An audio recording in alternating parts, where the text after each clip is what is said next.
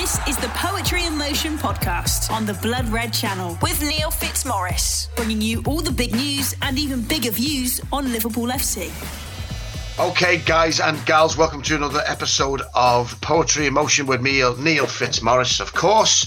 And joining me uh, this week to talk all things Liverpool F C is Matt Addison. Hi, Matt, how are you?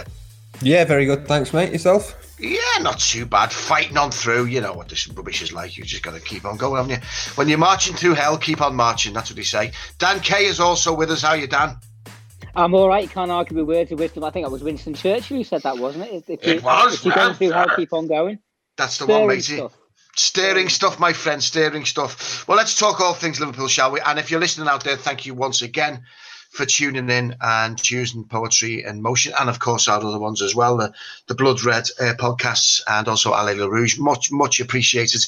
Uh, and I hope if we can bring you a little bit of a smile and something to take your mind off this stupid bloody lockdown part two, um, then uh, we're, we're happy to do that, uh, me, Dan and Matt. So all things Liverpool, when we left you, it was just before the West Ham game, uh, and another game that Liverpool showed immense character through. That's one of the things I think that's, without sounding like Brendan Rodgers, I mean, you know, he, when he used the word character, it was usually after a defeat. Uh, we can use it because we, we we tend to pull ourselves back from the brink, don't we? And and and get, not even from the brink, but certainly from losing position when we get beat. Uh, a huge character again against uh, West Ham, uh, Dan. Yeah, very much so. Um, you know, it's quite telling. You know, this this this period of games, I think people always felt was going to be defined. This chunk of games that began with Everton away, that ends with with City away, um, I think people felt, you know, those two matches would define it, and obviously couldn't really have got off to a, a well. The only way it could have got off to a worse start would have been if Everton had nicked Everton had nicked it in the last minute at Goodison Park, because obviously yeah. not just that we didn't get the win that we felt we deserved, but obviously the, the injury to Van Dijk, which looks like it's going to rule him out for pretty much all the season, and obviously Thiago, we, we've not seen hide and hair of Thiago since then. Um, but but but since then, you know, Liverpool have won five games. They've only conceded two goals, and you know, you really couldn't have asked for much more of a a stronger and, and kind of more heartening response for them. So we just got to hope they go in, you know, go into Sunday, get a good result. Obviously, ideally a win. And I think Liverpool can look back on this particular chunk of the season as a really testing one, but one that they've come through, you know, pretty much with flying colours. Yeah, absolutely, and and um, you know, Joe Gomez, uh, Joe Gomez, the culprit for, you could say in many ways, for the West Ham opener uh, with a with a poor header. A lot of pressure on Joe Gomez, Matt, but he's um, you know, he's going to stand up to it. We know he is, and then you've had Rhys Williams popping in there. You know, there's a bit of a band-aid situation going on at the moment, and hopefully, I mean band-aid as in elastoplast, not not you know, not the nineteen eighty-five concert, um, but but um, you know, hopefully with uh, with uh, Matip coming back into fitness and. And Gomez, we can try and get them to. I mean, Rhys Williams has been great. He's popped in. He's been fantastic. But it'd be nice to get a bit of stability at the back, wouldn't it, Matt? Certainly with these games coming thick and fast, virtually every four days. Yeah, I think so. I think uh, obviously Rhys Williams and Nat Phillips as well have done really, really well when they've yeah, come in. Yeah, of course, in. yeah. You know, you want obviously the best possible players to, to be in there, and I think Joel Matip is is one that is going to come in. He's he's never actually played alongside Gomez for Liverpool yet, which I think pretty much sums up the, the injuries that, that both of them have had really since they've both been at, at the club. But fingers crossed they can sort of patch it together for the next few weeks and, and that sort of thing. I mean, just in terms of the mentality and that sort of thing over the last few games, it's been fantastic to see that, you know, that the squad depth has really come to the fore really for Liverpool. You think of the injury to, to Van Dijk. Since that's happened, Liverpool have won five out of five. They've looked, you know, really, really good. And, and Joe Gomez, I think, has, has been a key reason for that. As you say, he's stepped up. He's shown real leadership qualities. I think it's, it's really easy to forget that he's still a very young player himself. He's actually younger than Nat Phillips, which is, yeah. uh, is strange, not in a, a football sense, but in a, in a literal sense, he, he's, you know, quite experienced, but was still only twenty-three. And I just think he, he stepped up and, and been much, much better. He had a few difficult matches. You think of the Aston Villa one is the obvious one where Gomez was was far from his best at the start of this season. But actually, I think, you know, since Van Dijk has been out, he's he's really stepped up and, and looked really good. So, yeah, fingers crossed that continues. Fingers crossed that, that Joel Matip doesn't get injured again. But I wouldn't hold your breath on that, to be honest. I think there will be something between now and, and January, just based on, on what we've seen before. But if that is the case, as I say, Williams and, and Phillips have, have done enough for me to suggest that, that Liverpool can get through regardless. Yeah, he seems to be quite crisp-based, doesn't he, when it comes to his um, the strength of his bones um, and, and, and joints. Uh, I didn't mention, of course, Nat Phillips there and Dan, man of the match against West Ham. He obviously uh, wasn't eligible. He's not. He wasn't put in the squad because, you know, funny old game as it is, he wasn't in the... Uh, in Klopp's thoughts, really. In fact, he was probably on his way out the door. Um, so he wasn't in the squad against Atalanta, but uh, and nor will be for any of the European stuff, I guess. But um, uh, he was man of the match against West Ham, stepped up to the plate, used his head a lot, didn't he? He loves he loves the aerial battles, doesn't he? He does. He gave a really impressive performance. I mean, he, he, he, he probably had quite a kind introduction to him because I think, as uh, as a few people have mentioned, Sebastian Haller, the West the, the West Ham centre forward who replaced Michail Antonio, who of course is banging form, gave, shall we say, uh, being kind of rather disinterested performance. Yeah. Um, I think, you know, there's every chance we will see you know, a fair bit more of Nat Phillips, certainly until the new year, when Liverpool at least have the option of, of bolstering the squad through the transfer market. And I think you can expect tougher tests than that, but you know, you can only beat what's in front of you. And um, it's a great, it, it, it's a great story how, you know, He, uh, you know, it seemed like he was on the way out of Anfield. He is actually, I heard this somewhere the, the other day, he's actually two months older than Joe Gomez. He's not, yeah. you know, such a young player that, you know, he's only just coming through the ranks. Um, and he's had he's had to wait for his opportunity, opportunity, and it looked like it probably wasn't going to come from at Liverpool. But uh, he did, you know, he, he kind of roasted himself into Anfield folklore by popping back from his loan in Stuttgart in January to help knock Everton, Everton's full-strength team out of the F A Cup.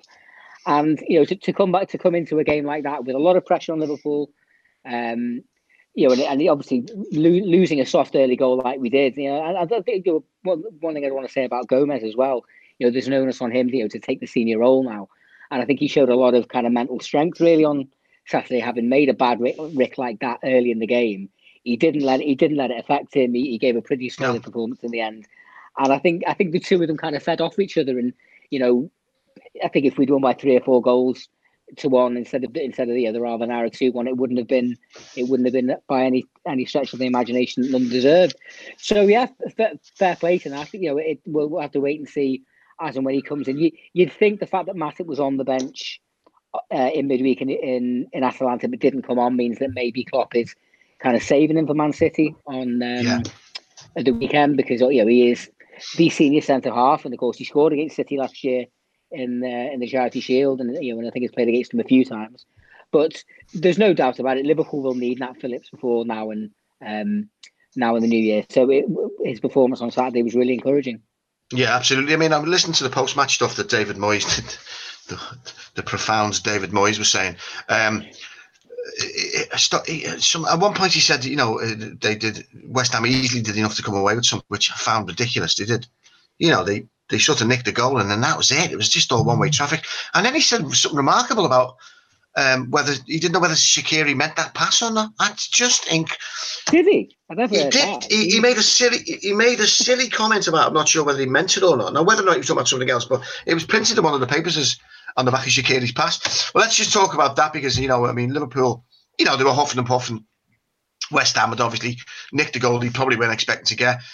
Um, And we're just, you know, everyone behind the ball. And then there was just that moment where those two come on, where where uh, it was almost like send the kids on, even though they're not. Well, one is, but one's just, you know, kid-shaped, kid-sized um, in Xherdan Shaqiri. But what an absolute magician. When those two came on, it just seemed to turn the game. And it just the onus, it's it's almost like it was an injection of, of a bit of pace and a bit of di- a dynamism and, and a little bit of um, a little bit of guile and a little bit of imagination, wasn't it? And as soon as they came on, the, the team seemed to go up a gear, Dan. Yeah, well, it's it, I, I, the last kind of fifteen, twenty minutes, I kind of, you know, you felt Liverpool were kind of like hemming them into the final third yeah. and putting a, a bit more, you know, putting pressure on. And obviously it paid off in the end with, with that terrific winning goal. It was a little bit hit and miss early. You know, there wasn't much real tempo to our play. And we needed something a little bit different.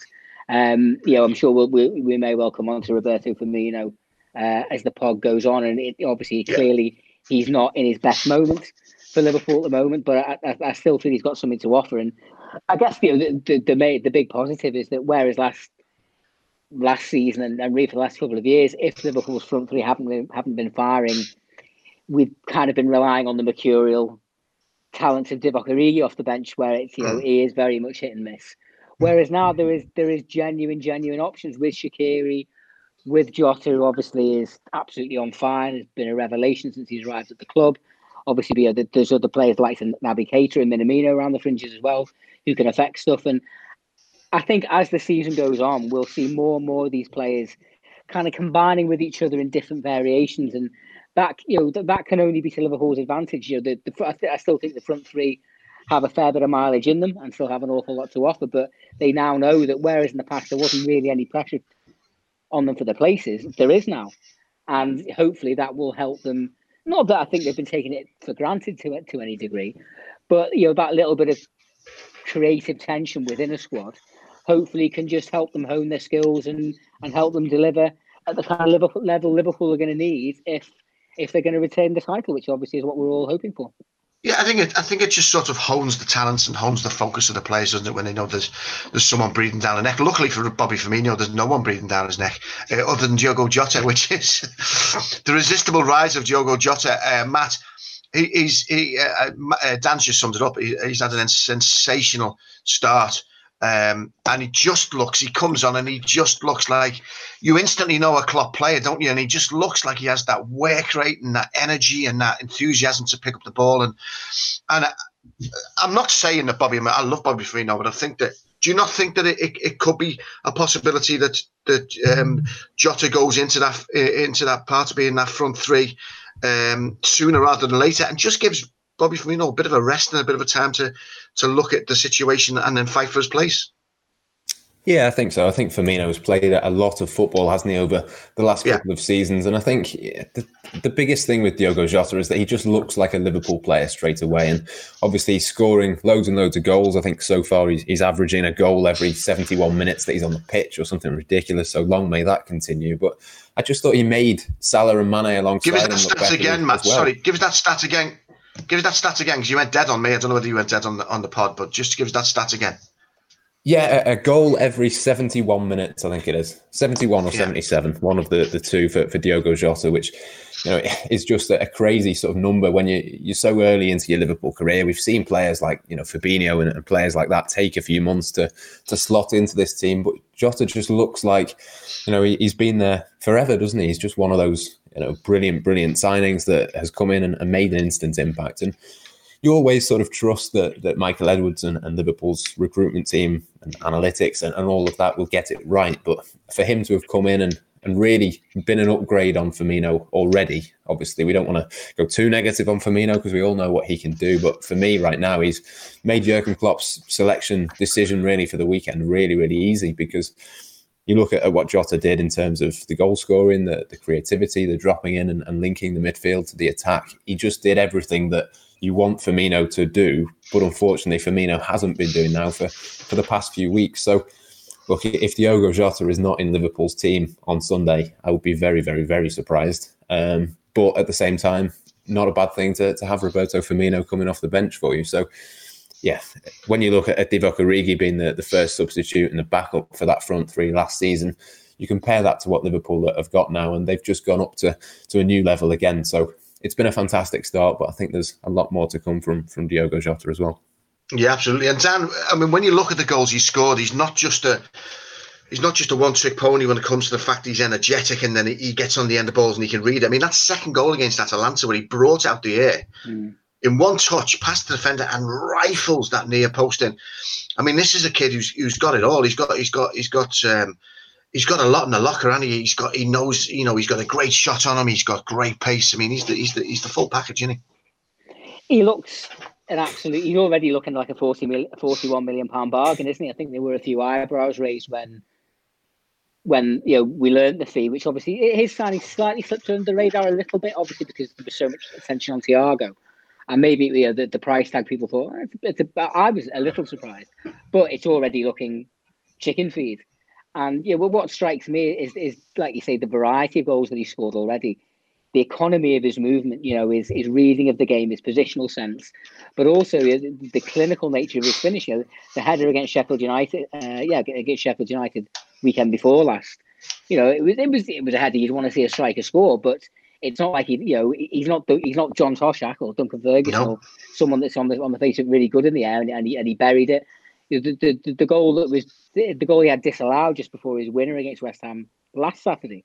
Uh, you know, it, that, that wasn't as easy finish as it, maybe it looked, because there were defenders and goalkeepers throwing themselves everywhere, but he but he rifled it in, and he, he just always seems very well balanced. And you know, one thing we know is that Klopp likes versatility and variety, and players who can play in a number of positions, you know, and positions among the front line. I think that's one of the reasons why Liverpool's front three have been so successful, because they're they're able to interchange at times, and they all understand how each kind of variation within a within a within a within a formation should work. And it seems like Jota, you know, has that kind of footballing inte- intelligence to be able to deliver on that same basis. And um, you know, as as Matt said, it, it's very difficult to see how how he doesn't start at the Etihad on Sunday. But Firmino has a good record there, and yeah. you know, generally, you know, your, your top players often turn up in, in the bigger games. So it's a real, you know, selection. I think Klopp actually said the other day, it's not a headache. You know what I mean? Players playing well is never a bad thing for a manager. Yeah. But it'll be really, really interesting to see how. It, was it the Michelin game when all four when all four of them started? Yeah. Um, and it, you know, it didn't really play, you know, work out. Certainly in the first half. I don't, you know, I'm I'm sure there will be occasions when all four do start. Whether you do that away from home against a team like City that obviously do have, you know, some attacking power of their own, and you know they're not not a team again like the Danish team that you'd expect to have a lot of the ball against. It would be a big call to do that at City, but um, it'll be re- you know it, it'll be fascinating to see which way Klopp goes, because you know C- City after their own kind of shocking result, when they got battered five two at home to Leicester. I read something about this a couple of days ago, and I've just, just checked it before. Since since the five two home defeat to Leicester, City have only conceded three goals in eight games. Mm-hmm. So they, they have tightened themselves up at the back. And um, now, obviously, they they are missing some front players, aren't they? Uh, I think what, yeah. Jesus came back in, in midweek, but it looks like Aguero's struggling with injury. So Klopp has got a big decision to make, and I think we'll all be on tenderhooks at three o'clock on Sunday afternoon to see which way he goes. Yeah, absolutely. And talking about strength and depth in, in, in the squad, that little man Shaqiri just just keeps doing it, doesn't he? Defies, you know, he's obviously not the first on the team sheet for Klopp. He's obviously someone that Klopp uh, values as a player, but but sort of as a peripheral player, as, as a fringe player. But certainly against West Ham, when it felt that it was getting a bit, little bit stale, he's exactly the kind of person you you want to come on and just shake things up, because he just can. He can pick a lock, can't he? And and we need that. Thiago isn't on the pitch. He's another one who can pick a lock. But with Shaqiri, you have someone who can just play that wonderful, whether he meant it or not, joking, um, that wonderful pass, you know, a nutmeg pass, um, just with the beautiful pace for, for, for Jota to go on the end of. And, you know, yet again the other night was another was another occasion where V A R just is ruining football. You don't know where to. I am at this stage now where I genuinely cannot celebrate the goal until I until I know that it's it's been given, because it's just completely taken the um, uh, the spontaneity out the game for me, for, for, for certainly for when for balls in the back of the neck, back back of the net. Even with Jota's, because I was wondering whether or not they'd say Mane had interfered with the goalkeeper's line of it. Although Mane brilliantly stood out the way of it, he only had to put a toe on that, and that goal was disallowed. Um, so it, it, it, it's just taking that thing out of it. That it's ruining that spontaneity uh, for me, but. Doesn't ruin the spontaneity of Xherdan Shaqiri, who, you know, it, again, he is probably a headache that Klopp wants, because he's another one who can now come off the bench um, and, and pick a lock when you need it. And we haven't even spoken about Thiago. Exactly that. I mean, Xherdan Shaqiri, the, the pass was was utterly brilliant. It was a reminder, really, when you think of, of how little he played last season, of just how important he could be for, for Liverpool. It was more, you know, the, the Xherdan Shaqiri of a couple of seasons ago, where he came on and, you know, goals against Manchester United and things like that. He made a, a real decisive difference. And it's one of those where I think at the end of the season, Liverpool could look back and, and think that, you know, they very nearly sold him during the summer. There was a bit of interest in him. I think if it hadn't have been for coronavirus, he probably would have left Liverpool, because, you know, they'd set a price tag and, and things like that. They were happy for him to move on if, if the right club came in at, at the right sort of cost. So it's one of those that Liverpool may well at the end of the season look back and be very, very relieved that that, that didn't actually happen in the end. I think, you know, there's a, a little bit of, of good fortune in that. But at the same time, Jurgen Klopp and, and Liverpool always knew how good that, that Xherdan Shaqiri could be. And again, it just comes back to that squad depth, doesn't it? We've not even, you know, mentioned Takumi Minamino, uh, who's in there as well. You've got basically three players there in, in Jota, Minamino and, and Shaqiri, who at times already this season, all three of them have, you know, put forward a, a shout that they should be in the reckoning for, for whichever team comes next for Liverpool. So, yeah, with so many matches to come, Xherdan Shaqiri, I'm sure, will get plenty of opportunities.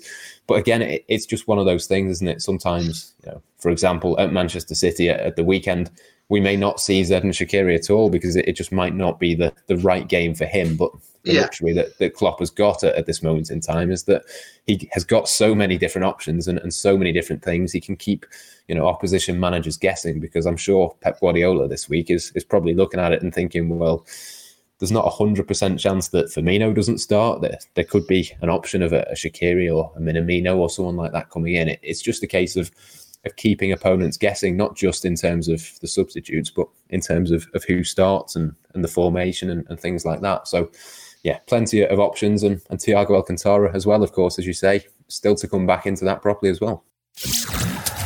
Poetry in Motion on the Blood Red Channel.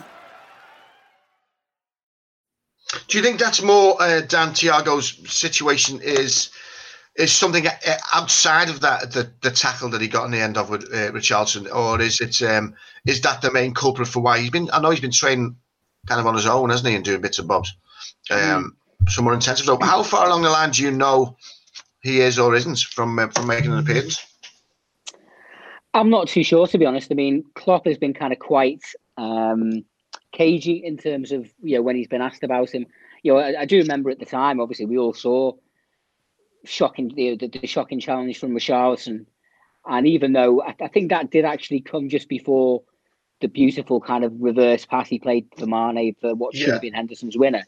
But I think, you know, on that Saturday afternoon evening, I think Klopp said after the game, you know, he is he is feeling it. And obviously there was a concern that he could have, you know, serious knee ligament trouble like, like Van Dijk did. Obviously, we were all relieved to find out that, that it wasn't, obviously, nowhere near serious as, as Virgil's when the scans came back. I just think it's possibly a case of um, Klopp, you know, erring on the side of caution, because in the, he's yeah. literally only played three halves of football for Liverpool so far, hasn't he? The, the, yeah. the two in the derby and the one at Chelsea.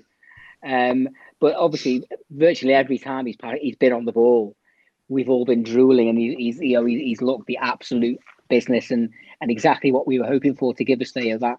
that kind of cultured passing in midfield. So I think I, I, I would imagine as well, part of it as well, the fact that obviously Liverpool have had this particular defensive injury crisis. And obviously, the, well, initially we were using Fabinho to go at the back, and obviously then he flipping got injured. Obviously, there, there is the option that in extremis, Henderson or Wijnaldum could be used there as well.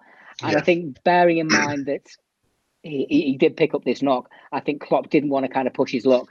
Because, you know, if, say, he did rush him back too soon and he broke down again and then, and then he was out for four or five months, then Liverpool really would be in a mess. But in the same way that I mentioned before that, um, you know, it, it's quite possible that maybe Klopp has, has earmarked um, Matt, Matt for, the, for the Man City game on Sunday. It may well be that this this is the game that he's been targeting for Thiago as well. And it, that kind of makes sense, you know, when you, you know, particularly look at the Premier League games Liverpool have had in the last couple of weeks against Sheffield United and West Ham, you think it would be more of a Thiago sort of game against City. I'm not saying there won't be tackles flying in, but it'll be maybe more of a passing yeah, game. Yeah, more of a football you know, and passing yeah. Kind of, yeah, exactly. So, it, it, you know, and obviously, they will be, this will be, well, I think it's fair to say the hardest game Liverpool have had so far this season, because, you know, C- C- City, even though they finished eighteen points behind us, were the second best team. And obviously, uh, even though they haven't had the, the start to the season they would have wanted, are still pretty good. So, I, you know, we'd all love to see him on on, on Sunday um, at the Etihad, and maybe we will. But um, I think you know, we, we we just have to trust the manager and, and his medical staff judgment on this, because particularly as well, given you know the compressed nature of the season with all so many games in such a short space of time, they've got to really look at the medical data and be very, very careful, because obviously we're already down to the bare bones in defence, and we can't really afford that to be the case in midfield as well. Yeah, I mean, we're basically talking three games a week now, Matt, aren't we, for the, for the uh, foreseeable future? Um, the Man City game will will be a, uh, will really lay down a marker if we can get a good result there. How much of a marker do you think we laid down the other night with that At- Atalanta win? I mean, it was a it was a it was a, a brilliant performance. It was a clinical performance, and you can imagine a lot of European clubs watching that, thinking, "Oh God!" I mean, I, I don't think anyone wants to face us anyway, but. Um, it's great to put a chart. I mean, as a fan watching it, and I know that older people listening to this, who listen to this podcast, will know what I mean when I say this. When you're watching Liverpool Football Club, and when they watch, when they're playing people off the park, and when they're when they're sending shockwaves around the world, it just makes that smile that little bit more. And I was watching it. I'm working at the moment on a job, and I was I was watching it in a hotel in Manchester, and um, it's made it feel even better. Um, hmm. And it just it's just that great feeling of pride when you see a Liverpool team just really giving it to a team like Atalanta, who, you know, up to that point were doing very, very well, scoring a lot, seventy-nine goals in seventeen games or something. I mean, you know, really good stats. What kind of a marker do you think that lays out in European football when Liverpool make a result like that? I think it's a, a massive marker, to be honest. I think obviously going into the game, everyone knew that Atalanta were a really good team. I don't think anybody expected that Atalanta wouldn't score. I think they scored ninety-eight goals in, in Serie A last season, which, you know, for an Italian team is, is very, very strange. The opposite of, of what you would think would, would be the case. And for Liverpool to, to go there, I think it's the, the biggest away win by an English team in Italy that there's ever been. Uh, for Liverpool to, to go and play in the way that they did, just, as you say, clinical, all over the pitch. You, you could pick out probably, you know, ten or eleven man of the matches there, because, you know, even players who, who've not really had a mention, like Jordan Henderson, I thought was superb. Gini Wijnaldum, Curtis Jones in midfield, you know, whoever you, you looked at, they were all absolutely perfect, really, in, in that game, which going into to Manchester City at, at the weekend is is really, really good. But I suppose, yeah, as you say, across Europe, I'm sure, you know, teams would have looked at them, and you only have to look back to, to last season in the Champions League. I think it was the, the quarterfinals that Atalanta got themselves into. I think going into to second half stoppage time against P S G, they were a goal up and, and looked like they were on the way to the semi-finals. You know, that was a, a really, really good Atalanta team. That they're not much different to, to what they were. I think they lost one or two players over the summer, but they are pretty much the same team that, that did really well in Europe last season. And Liverpool just made them look really, really average. I thought they were probably not at their best by any stretch, but but that was as much because of, of how Liverpool played as as anything else. So, yeah, going forward, I think it it, it sort of sets a marker, sets a precedent for, for Liverpool. And probably more importantly than that, if Liverpool win their next game at, at home to Atalanta, they'll be through into the, the knockout phase with a couple of matches to spare. So, yes, it is every sort of three or four days Liverpool have a game, but if they can win the next Champions League game, they can make wholesale changes then for the last two, safe in the knowledge that they'll be playing Champions League football into to twenty twenty-one. Yeah, and you can't underestimate the importance of that, can you? Because if they're struggling um, in the group stages, or not even struggling, but if it's a if it's a bit of a nip and tuck thing, and it really puts a lot of pressure on uh, on on the selections that Jurgen Klopp has to has to do um, domestically, doesn't it? And with all these games coming, as I say, thick and fast, it's great to be in a position where we're we're, we're sort of, you know, way out ahead there, and, and we can sort of not rest on our laurels, but we can certainly uh, have a bit of breathing space when it comes to that. You made a great point there, Matt, and Dan, I'll let you pick up on this. Um, if there, uh, no one's been forgotten in this side for the, for the work rate they've been put in, but we have to definitely mention. Um, Henderson, Wijnaldum and Curtis Jones have been fantastic, haven't they? Just head down, done their jobs. I mean, mopped up a lot of work as well. Took a lot of, I think, took a lot of pressure that people don't really notice off uh, the centre-backs uh, who need at the moment. Absolutely. I mean, I think, to be honest, we probably slightly take it for granted, really, with Henderson and Wijnaldum. You know, they're, they're two really experienced players, two, two who have been absolute cornerstones of the rise under Jurgen Klopp. And, you know, two Liverpool legends, as far as I'm concerned, no, no, no matter what they go on to achieve. But it's been really encouraging to see, like, the maturity in, in, in Curtis Jones' play this season. You know, he, he's always seemed to have, you know, ever since he, he's broken through, a bit of an old head on on, on young shoulders. And obviously, you know, he, he made headlines last year with his, you know, his penalty winner against Arsenal in the League Cup, and then obviously that stunning, stunning winner against Everton in the in the F A Cup. Got his first league goal against Aston Villa, you know, towards the end of the season, uh, the same weekend that he, that he made his contract. And I think I probably kind of imagined him as being kind of an advanced midfield player, someone that, you know, was going to play between the lines, supplementing the attack. But what's you know what's what's really impressed me about him this season is that he, uh, even though he's you know he, he's, he scored some lovely goals. I think he got, he got a great a great double against Lincoln in the in the League Cup, didn't he, earlier on?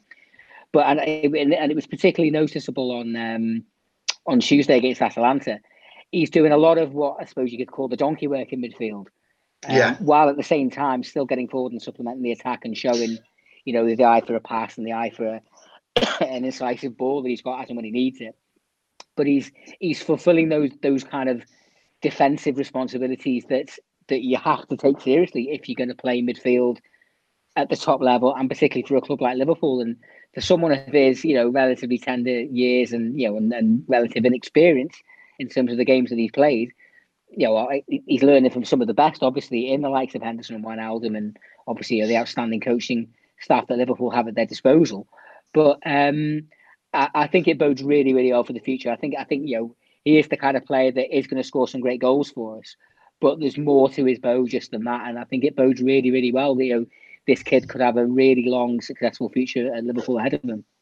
It is remarkable that Dan's just completely summed it up. It is remarkable, Matt, isn't it, when you see a player of that age with such a confidence on the ball, with such, it's almost borderline arrogance. It's not, he's not an arrogant person, but it's an arrogant, a, a pro, positive arrogance, isn't it? Where there's just no, he gets the ball, he strides forward, he doesn't, you know, for a kid of his age, he doesn't have any kind of intimidation or fear about anyone that he's coming up against. A remarkable thing, and, and it, it's an, always seems to be an indicator, like we, like, like looking at a young Steven Gerrard when he was coming on and smashing him in from thirty yards against United. And, you know, you know, you can always seem to tell when something special's on the ball, and just because of his, of that confidence that he displays.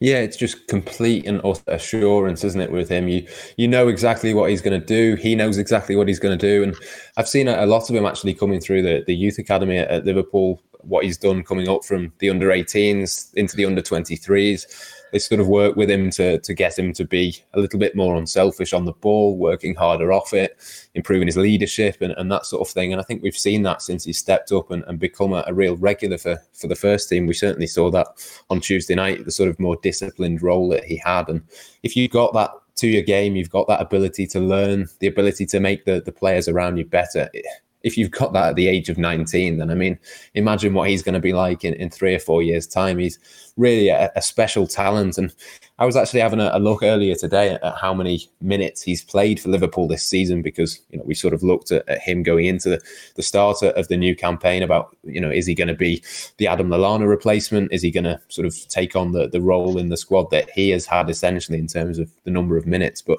he's actually played around about forty-three percent of the minutes that Liverpool have, have had this season in total. So he's playing a much bigger role, I think, than a lot of people would have expected him to. He's played a, a significant chunk of minutes and not looked out of place either. And it's quite clear that, that Jurgen Klopp trusts him. He's obviously put him in against a, a team like Atalanta, where you knew it was going to be, you know, end to end. There was going to be a lot of time where Liverpool didn't have the ball, and he still put him in, still used him for, for the ninety minutes. The fact that he played the full game suggests to me that he probably won't feature at the weekend against Manchester City. But, you know, he's nineteen. He's got plenty of time still to develop. And if he does end up playing, you know, a similar proportion of minutes to what he has done so far this season, he's going to be, you know, a really crucial and, and important member of this squad, which, you know, to be fair to him, for, for somebody of his ability, is absolutely deserved and, and warranted. Yeah, it is a it is a big thing to have. I mean, you've both brought this up at the start of the podcast, but the squads, the squad depth and strength we have now is fantastic. It wasn't that long ago we could look to our squad bench and uh, and see the likes of um, oh god, uh, well, I was going to say Danny Ings, but he's actually really really firing on on all cylinders. But you know, you we we had a really poor kind of bench, didn't we? And we'd look at it and think, who's going to come on and influence this game in any way whatsoever? Now you can look and say, well, we have some really good players who can really make a difference in a couple of seconds on the pitch. It's great to have that, and we're going to need it. The next six matches. I always do this little um, forward throw to, to next six games. Next six games, thick and fast. Man City, of course, away at the Etihad. Uh, then we have uh, Atalanta, the twenty-fifth, eleventh Atalanta, uh, Atalanta at home. As you said before, Matt, if we can nail that one, uh, which you feel is highly likely, gives us a, a lovely little pocket of breathing space there um, when it comes to the group stages. Um, and then we have Brighton away, the twenty-eighth. So just three days after, Brighton away. Um, And then Ajax on the first at home, the first of December. Wolves, be interesting one for Jota to come back to. Uh, Wolves at home on the fifth of December. And then the Midtjylland away on the ninth of December as well. So lots of games thick and fast coming through. Talking of games, interesting one I read today that the pay-per-view is to be scrapped. Um, this idea of paying fifteen ninety-nine to watch a match. And the F A have looked at it, or the Premier League have looked at it and said that um, that they're going to that they're going to scrap it. Uh, it's got to be good news on it, Dan. Yeah, it is good news. Um, it's it's only right. I think you know it, it's it's right. We should pay tribute to uh, Liverpool and Everton fans and fans across the country that stood together against this ridiculous, greedy, selfish, lunatic idea. You know, at a, at a time like this when the country's struggling with the pandemic and people are worried about their jobs and their livelihoods and their mortgages and so on. Um, it's it, it it just saddens me that, that it had to come to this. How could how did they ever think that that, that this would be acceptable? And mm-hmm. you know, it, it it it is a bit annoying that you know we're, a lot of, you know we people have wasted a lot of time and energy fighting against this that that really could have been used elsewhere. Um, you know, it, it's but it, it it is the right decision. Um, and it's but it, it's just regrettable that they couldn't see that without um being forced into it. But you know, the, the most heartening thing I suppose is it shows the. It shows that people power, fan power, can have an effect, and I think you know in these in these troubling times, that that is a, a real positive for us all to take. Yeah, absolutely, and, and of course, Matt, they'll put some sort of wonderful P R spin on it and come out saying, "Ah, we knew that, and we're doing this for the fans." They'll have an advert that you know we're fans, you're fans, let's stick together. But the fact of the matter was, they were trying to shaft us out of fifteen, sixteen pound a game, and as Dan says, um, you know, resources that could be used elsewhere, but still. You know, there's so much tribalism in football, isn't there? And there's so much kind of us against them. And it is nice every now and again that fans get together and say, actually, as a whole, we're not having this and um, and beat them off. And and, and it, it's worked this way. They're going to, well, they've certainly said it's going to be it's going to be the, the last of it. I don't think they could have faced the, the P R hell of it, could they?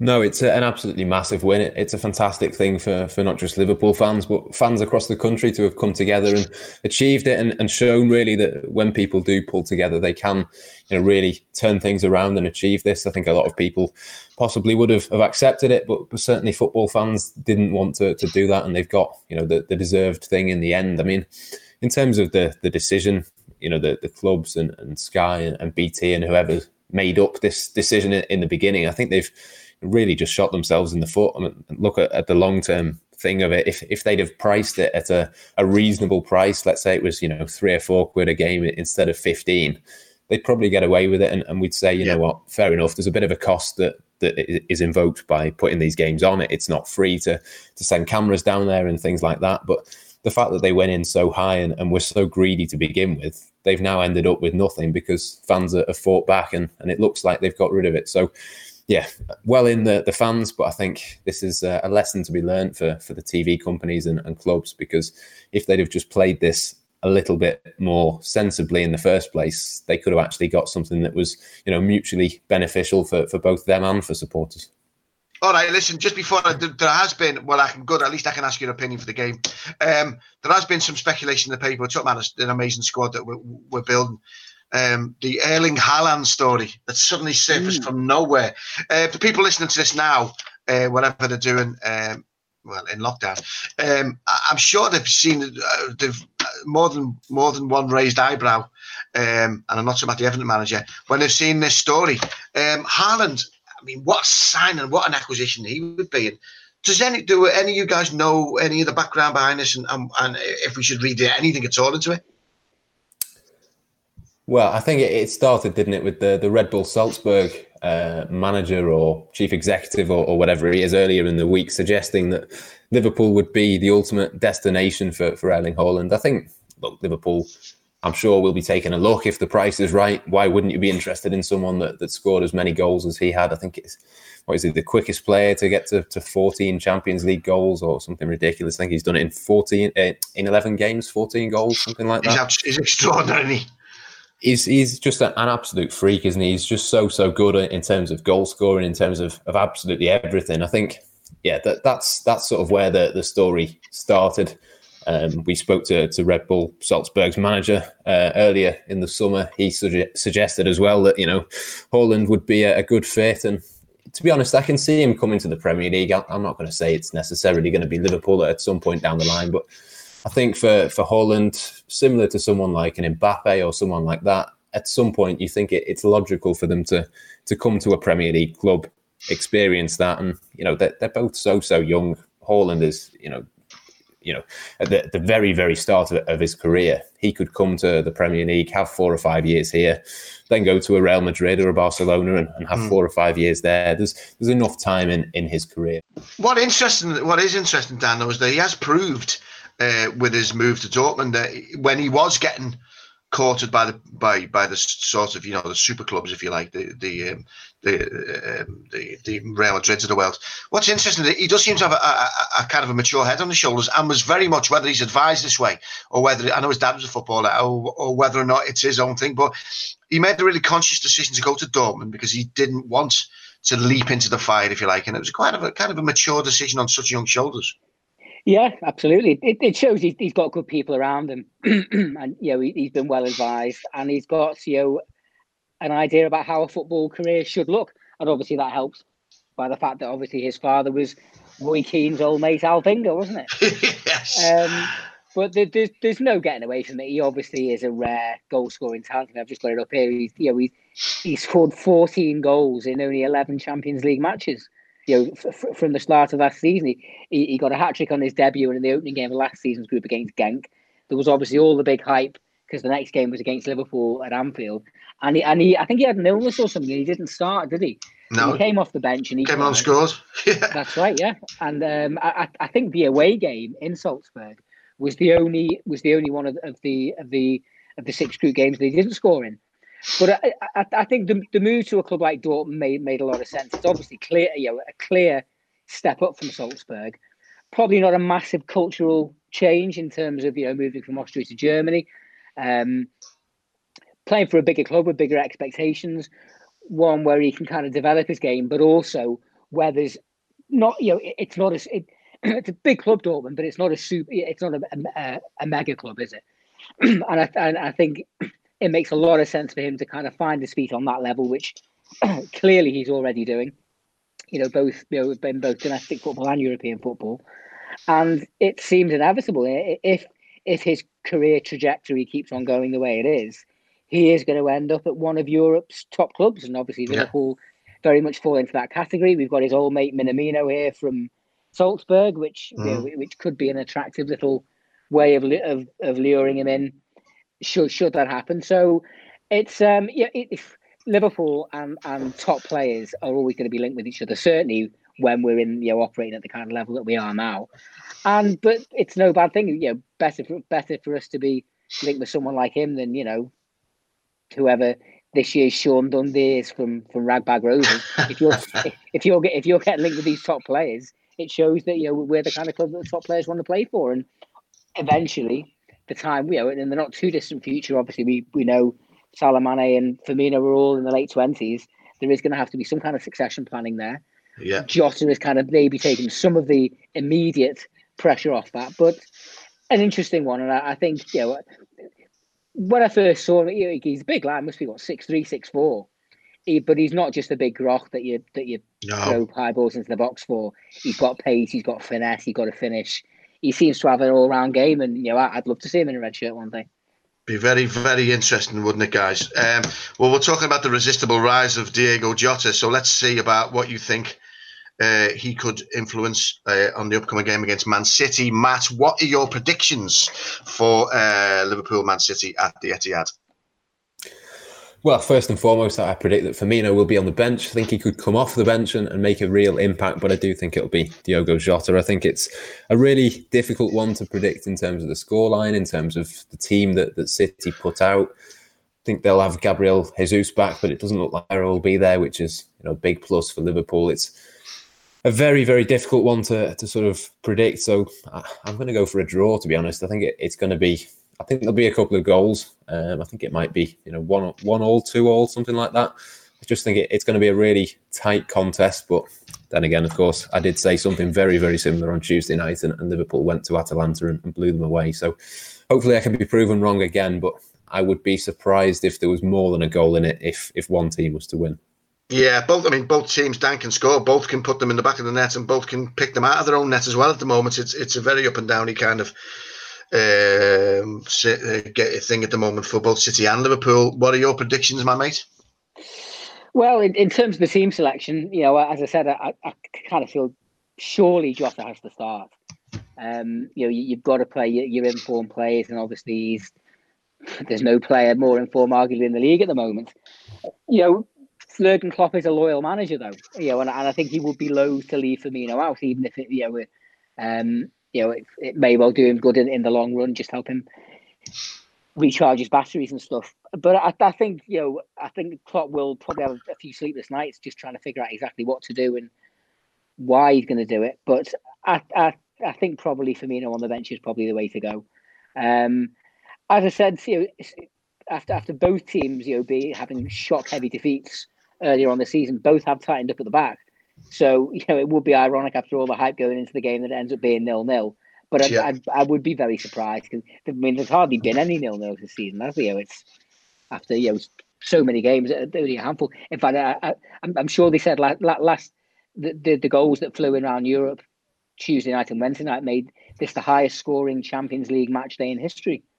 seventy-two goals or something, something I think it was. So whether whether there is something in this thing about football being behind closed doors having an impact, I know there were a few fans at some of the Champions League games, I don't know. I think Liverpool will win, though. Um, I think Liverpool will win three two. That's my prediction. All right, I'm going to go for three one Liverpool. Yes, why not? Why not? All right, listen, guys, thank you very much. We've hit our forty-five minutes barrier there, so we've sort of done our... We've done our first half, if you like, second half, whatever you want to do. Uh, thank you very much. Listen, stay safe, Matt, and stay safe, Dan, as well. Uh, keep bringing us the reports. Keep working hard for Liverpool Echo and, of course, for Liverpool Football Club. I am Neil Fitz. Um, whatever happens, let's just cheer the Red Boys on. Fingers crossed we get a result against City. Onwards and upwards, and uh, let's keep watching the rise of Diogo Jota, shall we? This has been another Poetry in Motion with me, Neil Fitz. We'll see you all again soon. Thank you. You've been listening to the Poetry in Motion podcast on the Blood Red Channel.